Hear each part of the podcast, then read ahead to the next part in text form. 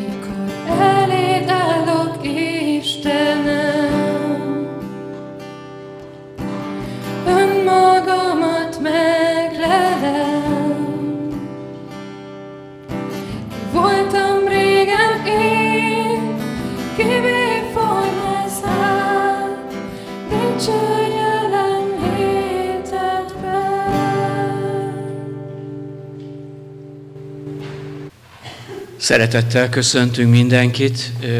Mielőtt meghallgatnánk az igét, és Endre elcsendesedne és imádkozna, én arra kérek mindenkit, hogy egy kicsit úgy érkezzünk meg, legyünk egy kicsit csendben.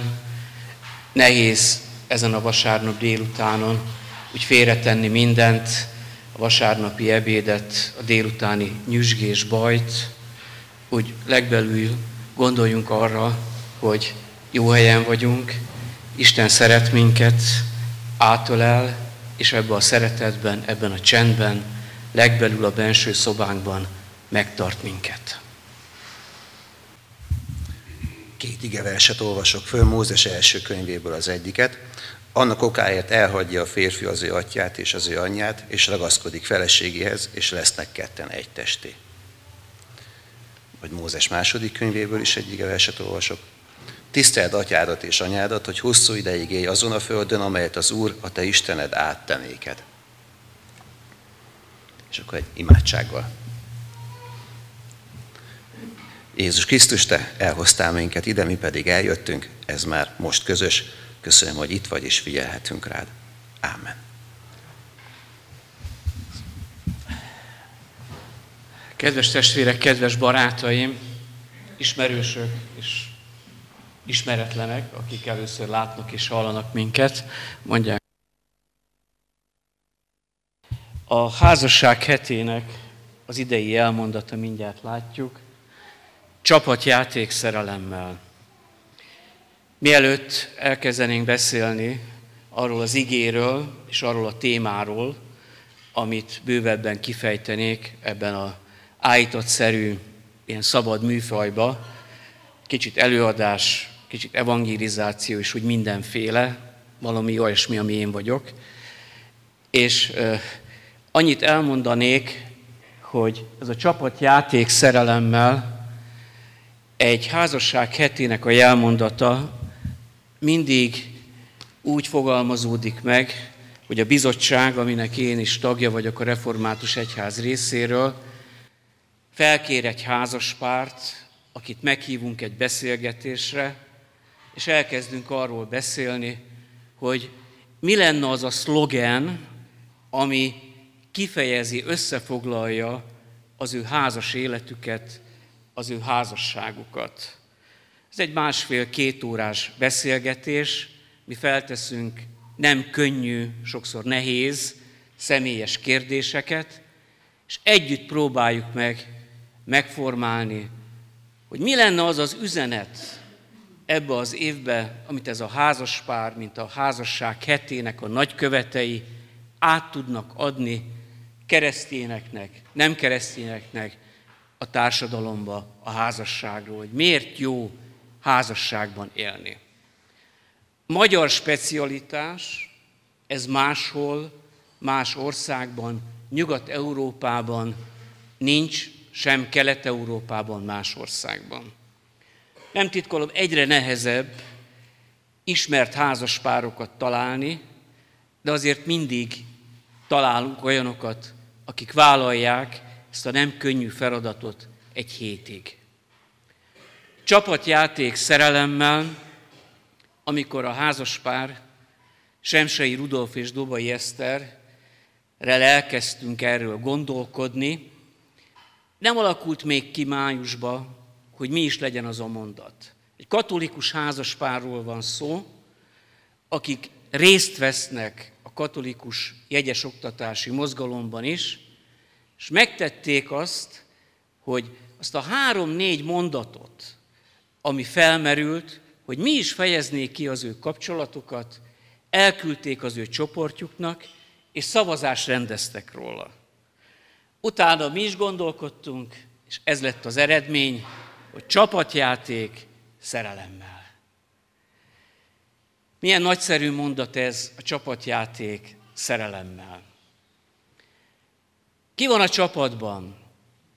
Ami szolgálatunk, a gyökösi lelki gondozói szolgálat 2014-től évről évre készít egy előkészítő füzetet, amivel megpróbálunk mi magunk is tematizálva ezt a témát bibliai alapon, pásztorál, pszichológiai, lelkigonzói szemszögből kibontani. Az idén nagyon röviden három témát dolgoztunk ki. Ki van a csapatban? Gyökösi Endrének egy híres mondatát mondanám, egy könyvcím. Ketten hármasban, a hármas fonal nem szakad el egy homar, írja a prédikátor könyve. A második téma, többen vagyunk ebben a csapatban, itt vannak a szüleink is. A harmadik téma pedig, többen vagyunk, vannak gyerekeink is. Ők is a csapatban vannak. Mindez a házasságról szól, a partner kapcsolatról. Én most a szülőkről fogok szólni. Mit is jelent ez? A házasságban általában nagyon sok probléma van, nagyon sok kérdés és konfliktus. Azonban, hogy a házassági problémákat hogyan tudjuk megoldani, az nem csak szempont kérdése, nem csupán csak egy olyan kérdés, hogy ezt mi hitbelileg nézzük, pszichológiailag, hanem valami sokkal többről van szó a házasságban. Mint gyakorlatban dolgozó ember, néhány hónappal ezelőtt beszéltem egy férfival, aki azért keresett fel, mert probléma van a házasságával. Én kértem, hogy jöjjön el a feleségével is, mert erről a problémáról csak így tudunk beszélni. Eljött a feleség, és utána a feleség külön felhívott, ha már volt a férj, őnek is kell jutalomként egy személyes beszélgetés. A jutalmat idézőjelben mondom. Elkezdtünk beszélgetni, egy éve külön élnek, gyakorlatilag megtanultak már egymás nélkül élni. És megkérdeztem a beszélgetés végén, természetesen úgy mondom ezt, el a tört, ezt a történetet, hogy senki ne ismerje fel az illetőt, hogy mit gondol, mi lesz ebből a házasságból, mit vár ő? És akkor azt mondta, hát múltkor elhagytam a kulcsomat egy mezőn, és elkezdtük keresni, és nem volt meg, és egyszer csak megtaláltuk, és meglett a kulcs. Hogy majd ez is valahogy rendbe fog jönni. Hol van az a kulcs a házasságokban, ahol bármi rendbe jöhet? Nyilván ebben a mondatban ott van a csodavárás, hogy mi nem teszünk semmit, és majd valami fog történni. Nyugodtan állíthatjuk, egy partner kapcsolat nem lesz boldog, sem jobb, ha mi nem teszünk semmit. Nemrégiben hallottam egy keleti történetet, nem fogom pontosan idézni, aki ismeri, attól elnézést kérek, a lényeget mondom. Keleti ember pont a kulcsot veszíti el, ezért jön ez ide, és kimegy a főtérre, és szól a barátainak, hogy elveszítettem a kulcsot. És elkezdi mindenki keresni a kulcsot. Nem találják. Ez volt egyik este, egyik nap. Kimegy a másik nap. Akkor is keresik ezt a kulcsot. Nem találják. És akkor a harmadik, negyedik nap megkérdezi, de tulajdonképpen hol hagytad el a kulcsot? Hát otthon. Hát akkor miért nem otthon keresed? A válasz, mert otthon sötét van, itt pedig világosság. Hát hol kell keresnünk nekünk a házasság kulcsát?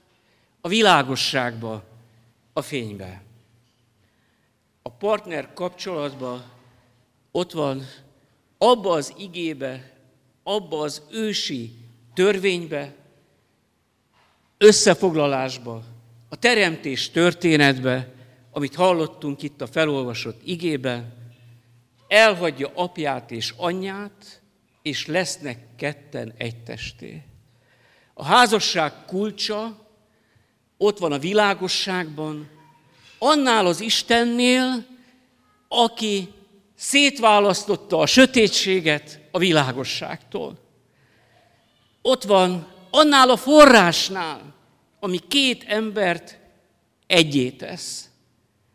És ma a lélektan, a pszichológia megfogalmazza mai mi érthető nyelvünkön, hogy leválás a szülőktől, kötődés a partnerhez, kötődés a kötődési térbe, de semmi másról nincs szó a házasságban, mint hogy elhagyja anyját és apját, és lesznek ketten egy testé. Ebben a mozdulatban van benne a boldogság forrása. Ez egy teremtő szükségszerűség. Ebben jön létre az új, az új kötődés. Az új kötődésben azonban mindig benne van a régi. De az új kötődés tesz minket készé arra, és most a zsidó írás magyarázatból idézek, az egy testbe, hogy megéljük közösen az örömet, a fájdalmat, a szenvedést. Mert ez egy olyan egység, amiben mindent kibír férfi és nő az egy testben. Mit mondunk ma? És csak visszautalok a terepről hozott, az én lelkigondozói gyakorlatomból hozott példához. A problémák nagy része ott van a leválásban. Ki a fontos? A férjem, a feleségem, vagy még valami több, a szülők, vagy a tágabb családi kör.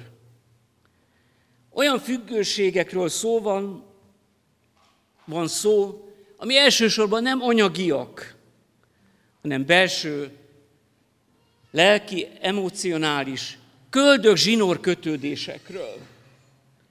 Vannak nekünk sokféle kötődéseink, amit nem tudunk elhagyni, nem tudunk félretenni, amelyek szorongatnak minket, és ugyanakkor kihívás jelentenek, és nem tudunk odáig eljutni, hogy kimondjuk, hogy tehetetlenek vagyunk. Nagyon sokszor a tehetetlen dolgainkat úgy akarjuk megoldani, hogy azt gondoljuk, hogy itt tehetősek vagyunk. A tehetetlenség bevallása mindig valaminek a kezdete, és nem valaminek a befejeződése. Maga a tehetetlenség, amikor elhagyja férfi apját és anyját, és ugyanígy vonatkozik a nőre is, abban ott van, hogy van egy olyan mozdulat, amiben felül kell, illetve fel kell nőni, felül kell emelkednünk. Hogyan történhet ez meg? Van egy bibliai válaszunk, és nem véletlenül vettem ide az ötödik parancsolatot. Tiszteld apádat és anyádat, hogy hosszú ideig élhess azon a földön, amelyet Istened, az Úr ad neked. Tiszteld! Hogyan tudunk eljutni a leválástól a tiszteletig? Mi történik a kettő között? Bőséges szakirodalma van ennek. Nem mennénk ebbe most bele. De egy dolgot azért elmondanánk. Szeretni sokféleképpen lehet. És van egy olyan fogalom, egy könyvcímet idézek. Van mérgező szeretet is. Vannak mérgező anyák, és apák, és vannak mérgező anyósok és apósok is. Ez utóbbiről kevés szó esik, pedig nagyon sokszor pontosan nem csupán csak az egyik szülő, hanem az após és az anyós is ott van, nem szeretetteljesen, nem megértően, nem elengedően, hanem sokkal inkább, mint probléma okozóként. Hogyan indul a házasság? Férfi és nő úgy gondolja, a páromnak mindig én leszek az első. Vele megoszthatok mindent, az érzelmeimet elmondhatom, ő az, aki megvigasztal engem, tőle nem félhetek, ő mellettem áll, velem van, az ő jelenlétében biztonságba érezhetem magam. Ő nála van az, hogy mindig észlel engem, tudja, hogyha valami bánt engem, akkor ő ott van. Igen, ez így van felteltőled addig, amíg nem a szülőkről van szó. Mert minden férfi és nő háromszög kapcsolatban van. És a kérdés, ki van az első helyen? Kinek mit kell megérteni, kinek mit kell tolerálni, ki kihez lojális fölfelé, a szülők felé, hogyan van ez a vertikális és horizontális lojalitás, mennyire vagyok lojális a partneremhez, mit kell megtenni, mit kell elviselni a családi béke kedvéért. A legtöbb anyós és após probléma úgy jelenkezik, hogy úgy átszövi az életet. Mondok ebből néhányat. A gyermekének a szülők állandóan kritizálják a partnert, hibáztatják. Szinte azt mondják, mi vagyunk igazán a te férjed és feleséged, nem az, akit elvettél. Irányítanak, mindent megoldanak, feltételeket szabnak. Csak együtt lehet elmenni nyaralni. Csak az a jó, amit mi adunk. Mi csak segíteni akarunk. És ha nem úgy van, akkor jön a hiszti, mi csak segíteni szerettünk volna, ti meg nem szerettek minket. Vagy beviszik a saját kaotikus életüket a gyerekük házasságába. A függőségeiket, kapcsolati konfliktusaikat. Nézd meg, mit tesz veled az anyám, az anyád, az apád. Nem igaz, hogy ilyen meg olyan. A gyerekeikkel akarják, a felnőtt gyerekeikkel megoldatni a saját konfliktusaikat. És nagyon sokszor, miután kirepülnek a gyerekek, elválnak a szülők, ez egyre gyakoribb egyébként, és akkor létrejön a családi koalíció, ki kinek a pártján áll. Áskálódás, egymással való szembefordítás. A jó akaratú szeretet rombolásai egy életen keresztül is eltarthatnak. És abból nem csapatjáték lesz, hanem csapat küzdelem, vesztes és nyertes, haragos és újabb harcok. És így megkeserítik nem csupán csak a saját és a házaspár életét, hanem az utódok életét is. Nagyon nehéz ez a házasságban. Miért? Elsősorban azért, mert aki szenved, a vő vagy a menny, ugyanúgy a férj és a feleség. A szülőknek mindig kiár a tisztelet, és ezért nehéz ebbe, ezzel szembeszállni. És van a korosztályi különbségből adódó jogos nyomás, hogy nem szabad őket megsérteni.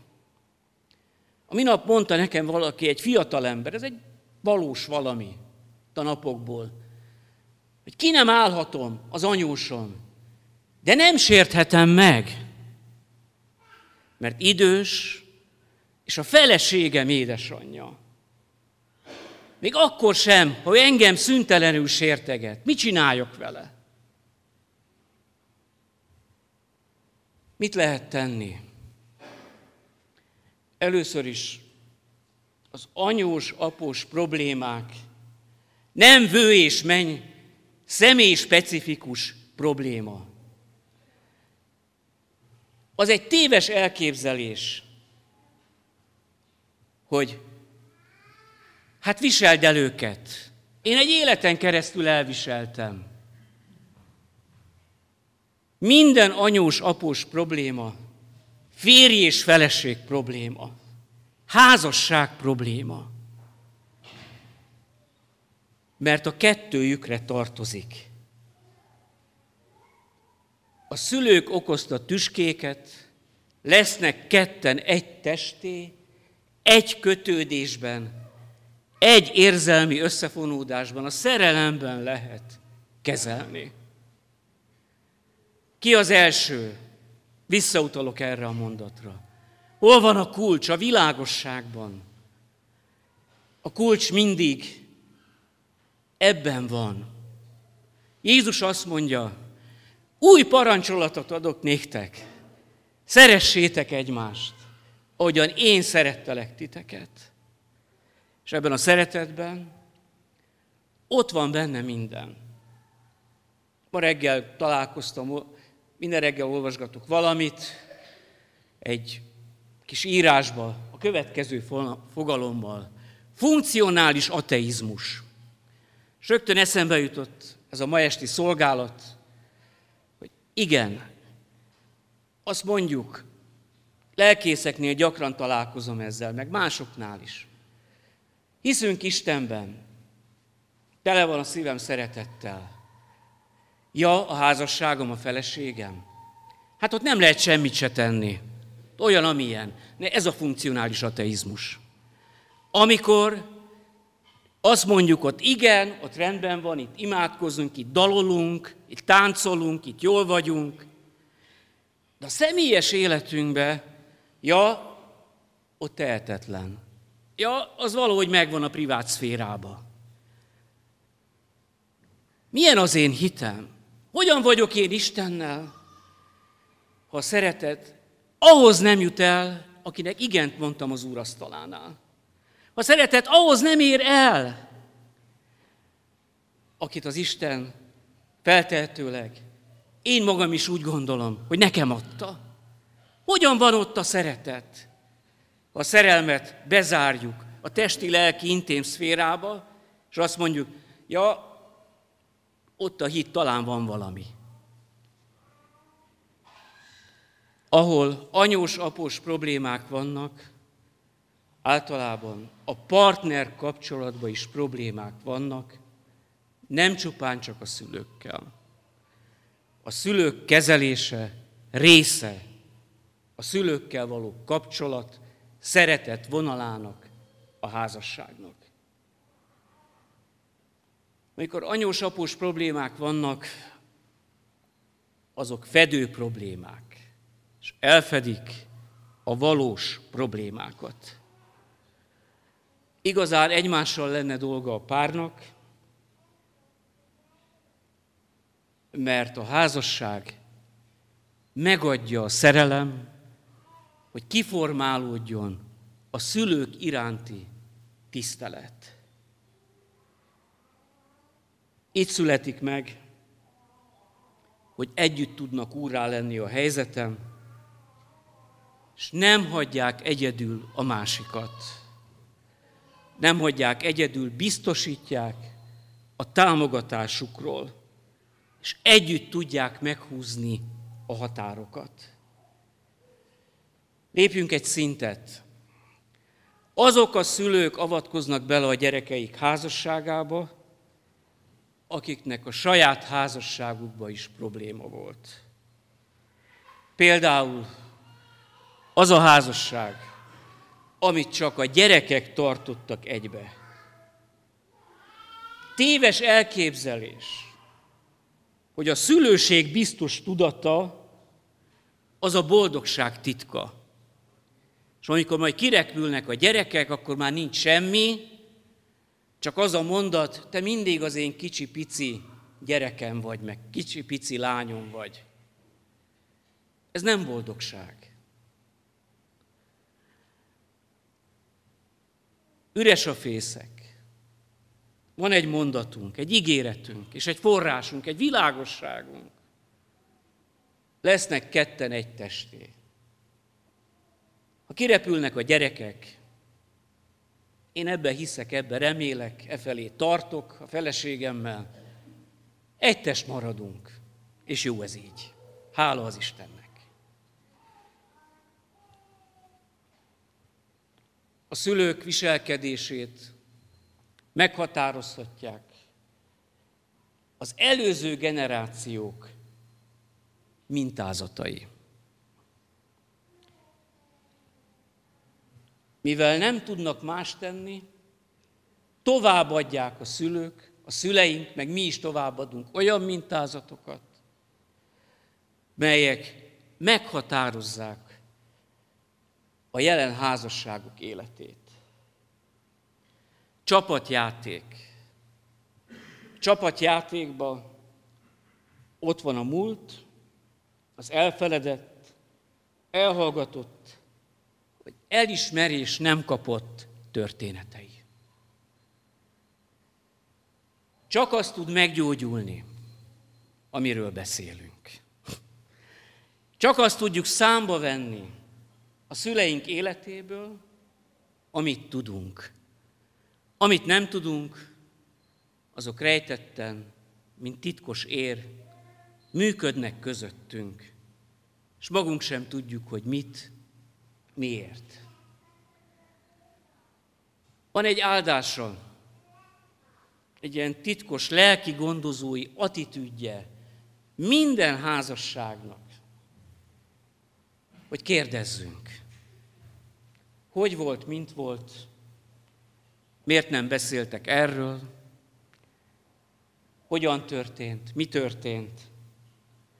Mondd el fiaidnak! Hallgass meg, hogy tovább, tovább tud adni. Mert ez ad áldást a jelenben, a csapatban. Ez ad itt és mond, most és utat, ma és holnap, a jövőben. És ebben van valami több. Egy olyan tisztelet, egy olyan megértés, ami értékeli az életet.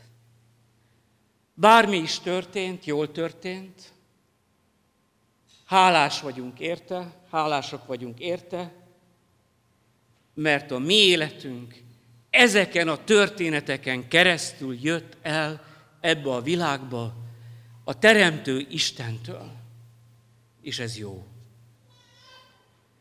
Az Isten tisztelete teremti meg bennünk, az élet tiszteletében, a múlt élet szövetében, az őseinkben, a biztonságot és a szabadságot a házasságunkban.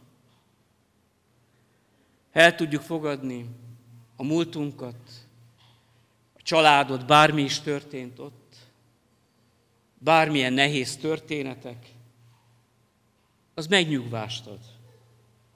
Hálát, szeretetet. Mi ez a tudás? Bibliai értelemben bölcsesség. Nem elméleti tudás, hanem az a fajta bölcsesség, amely rálát és belát, és elfogad. Maga a bölcsesség, az könnyedség, szabadság. A szív szabadsága, melyben nincs teher, nincs benne bűntudat, nincs benne számonkérés. És ide cseng nekem a példabeszédek könyvéből, a nyolcadik részből, a harmincadik és a harminc vers, A bölcsesség, mint játék, Isten előtt van. Csapatjáték szerelemmel.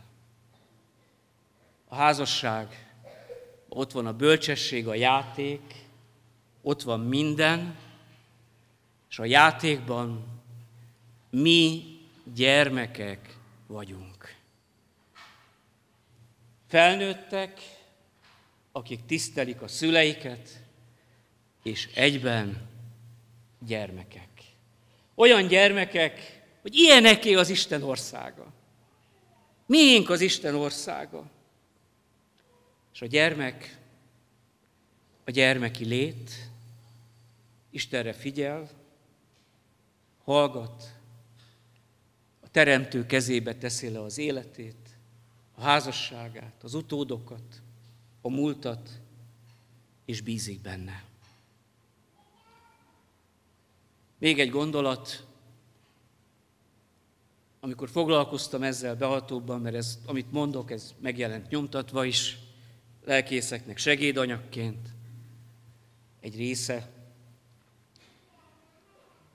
Azt mondja Jézus a Máté evangéliumából, idézem, amit tehát Isten egybekötött, azt ember el ne válassza. Mi ennek az értelmezését átadjuk a házasság szentségéhez való kötődéshez. Ez a katolikusoké. Nem. Amit tehát Isten egybekötött, az ember el válassza, ez azt jelenti, egy lehetséges magyarázat ebben az összefüggésben, amit idáig elmondtam, hogy nincs joga sem szülőnek, sem a rokonoknak, sem másnak beleavatkozni a szerelembe, csak annak, aki ezt adta. Övé minden. Amen.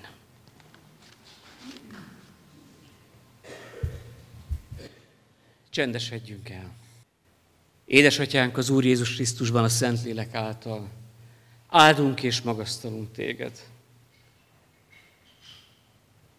Urunk, köszönjük neked, hogy nálad minden rejtve van, és mindenben ott van az a szeretet, amiben új parancsolat van, ott van a megváltó szeretet, amiből mindannyian élhetünk. Urunk, megvalljuk neked, hogy vannak árnyai az életünknek, vannak nehézségei, de ugyanakkor tudjuk azt is, hogy előtted mindannyian bátran megállhatunk, mint gyermekek. Sokan vagyunk itt, házasságban, elváltan, özvegyen, fiatalként, egyedül élőként, de mindannyian a te gyermekeid vagyunk. Megállunk most itt a szívünkben, és csendben eléd visszük a szívünk szerinti imádságot, amit kérünk önmagunknak, a párunknak, az életünknek, a jövőnknek.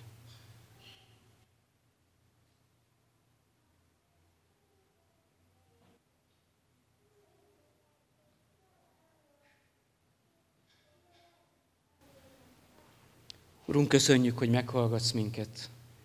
Te már tudod, hogy mire van szükségünk. És már tudod, hogy nekünk mi az, amit meg lehet találni, és élni lehet azzal az életünkbe. Áldott legyen ezért a Te szent neved. Amen. Mielőtt a házas párokat, akik így készültek, hogy áldást kérjenek itt, az Isten tisztelet záró részében énekeljük el Tégy egy Úrunk éneket.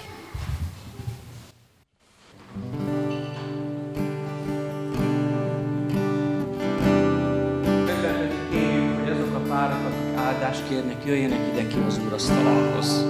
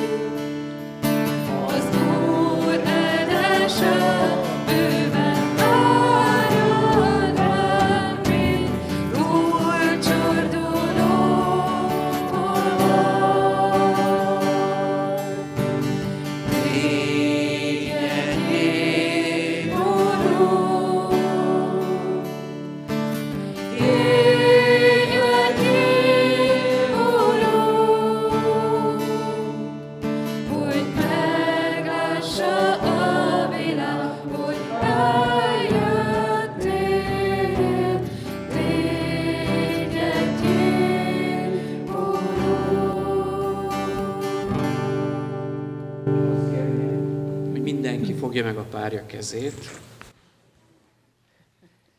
és gondoljunk úgy a másikra,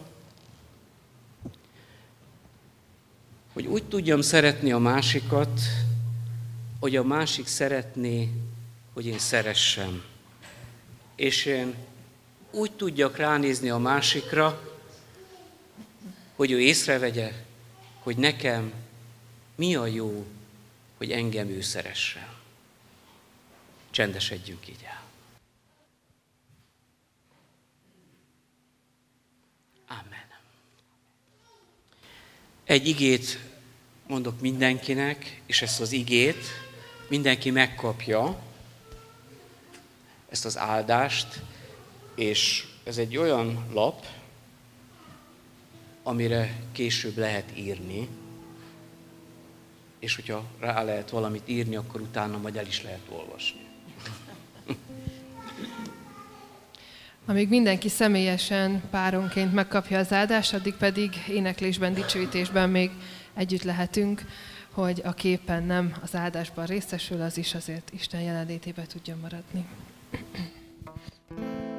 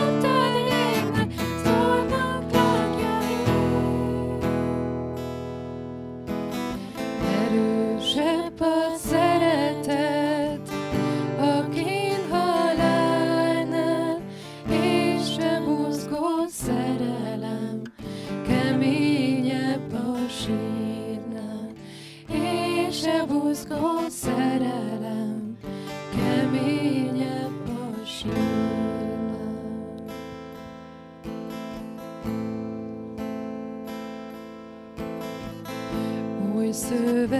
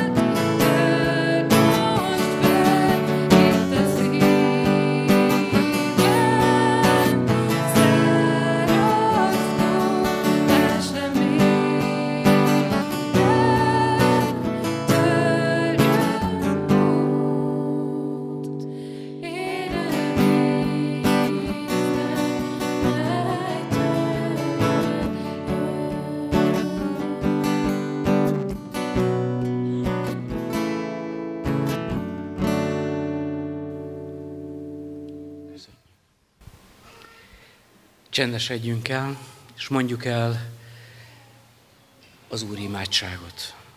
Ti azért így imádkozzatok. Mi, Atyánk, aki a mennyekben vagy, szenteltessék meg a Te neved. Jöjjön a Te országod, legyen meg a Te akaratod, amint a mennyben, úgy a földön is. A mindennapi kenyerünket add meg nékünk és bocsáss meg a védkeinket, miképpen mi is megbocsátunk az ellenünk védkezőknek, és ne légy minket kísértésbe, de szabadíts meg a gonosztól, mert Tiéd az ország, a hatalom és a dicsőség mindörökké. Amen. Az Istennek békessége, mely minden értelmet felülhalad, meg fogja őrizni a ti szíveiteket, gondolataitokat a Krisztus Jézusban. Amen. Van-e hirdetni való? előtt még egy záróéneket szeretnénk énekelni, ezen az esti alkalmon is szoktunk ilyen záróéneket énekelni. Énekeskönyvé éneket, hű pásztorunk, vezest a te árva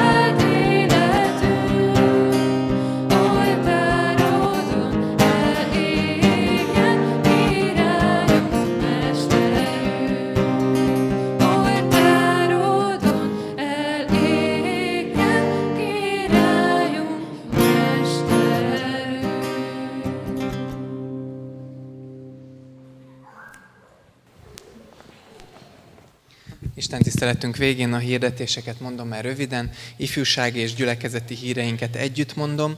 Jövő héten, hétvégén lesz a Református Fiatalok Szövetségének a téli találkozója, itt ezen a helyen lesz körülbelül 200 fiatal együtt. Több dolog miatt mondom, a fiatalokat ez úgy érinti, hogy hétvégén erre őket is várjuk szeretettel, illetve pénteken, akik jönnének ifire, azok jöhetnek az ifi galériára, de nem lesz ifi, hanem ide fogunk átjönni este hétkor a nyitó áhítatra, amit Fodor Attila fog tartani. Szombaton Hankóci Gergely, református lelkész, tábori lelkész fog szolgálni, talán őt is többen ismerjük. És hogyha valaki nem fiatal, vagy nem tud eljönni, akkor úgy tudom, hogy élőben is lesz ez közvetítve, úgyhogy a Youtube-on, Facebookon is lehet követni, és lehet imádkozni ezért az alkalomért, hogy történjenek itt újjászületések. Egy héttel később a Hunyadi városban lesz csütörtöktől szombatig, február 27-29-től igehirdetés sorozatunk, Kerekes Márton fog ezeken szolgálni, szombaton pedig közös ökumenikus ifi lesz majd a baptista imaházban. Indul alfa sorozat majd a gyülekezetünkben, erre mindenkit szeretettel várunk. Aki tudja, hogy mi az, az, az hívogasson, aki pedig nem tudja, annak pedig annyit mondok, hogy ez egy olyan vacsorával egybekötött tíz alkalmas hétről hétre találkozós beszélgetés, ahol a kereszténység alapjairól lehet beszélgetni, és ez egy remek alkalom arra, hogy valaki becsatlakozzon a gyülekezet életébe. És azt hiszem, hogy a nyári táborainkat fogom még hirdetni, ki, ki vannak vetítve. Az első, tehát hogy ebbe két ifi tábor van, oda nyilván a fiatalokat várjuk, a harmadik a több generációs tábor, oda pedig mindenkit várunk. A jelentkezés még egyikbe se nyílt meg, de érdemes felírni a dátumot, hogy ha akarunk jönni, hogy, hogy ezekre számítsunk. Ifi tábor, Pilismarót, kis családias, a több generációs tábor, a gyülekezet, nagy tábor, ez felső tárkányban lesz, a Refisz és a Sófár tábor pedig ismét egyszerre Balatonszárszon és Miskolcon van van, a sófár egyébként szintén nem csak a fiataloké. És még egy dolog, ez szerintem nincs most kiírva, de hogy lesz ez az a nap idén is, ugye itt is volt Kecskeméten, és lesz egy országos a Puskás Ferenc stadionban, erre idén is megyünk együtt gyülekezettel, busszal, vagy kisbusszal, vagy nagy busszal, vagy több busszal, ahányan jelentkezünk. A lelkészi hivatalban lehet erre már jelentkezni, interneten is kitettük a jelentkezési lapot, hogy ha valaki szeretne velünk jönni, akkor ezt töltse ki és jelentkezzem az Isten tiszteletünk végén fennállva Istennek az áldásával menjünk tovább utunkon és vasárnapunkon. Ti azonban választott nép, királyi papság, szent nemzet vagytok, Isten tulajdonba vett népe, hogy hirdessétek nagy tetteit annak, aki a sötétségből az ő csodálatos világosságára hívott el titeket. Amen menjünk így a hétvégére, jövő hétre, hogy hirdessük az Isten tetteit. És még egy dolog súgnak nekem, ha valaki ilyen házassághetés füzettel érkezett, akkor itt elő lehet a pecsétet elkérni hozzá. Áldás békesség mindenkinek áldott hétvégét, jövő hetet.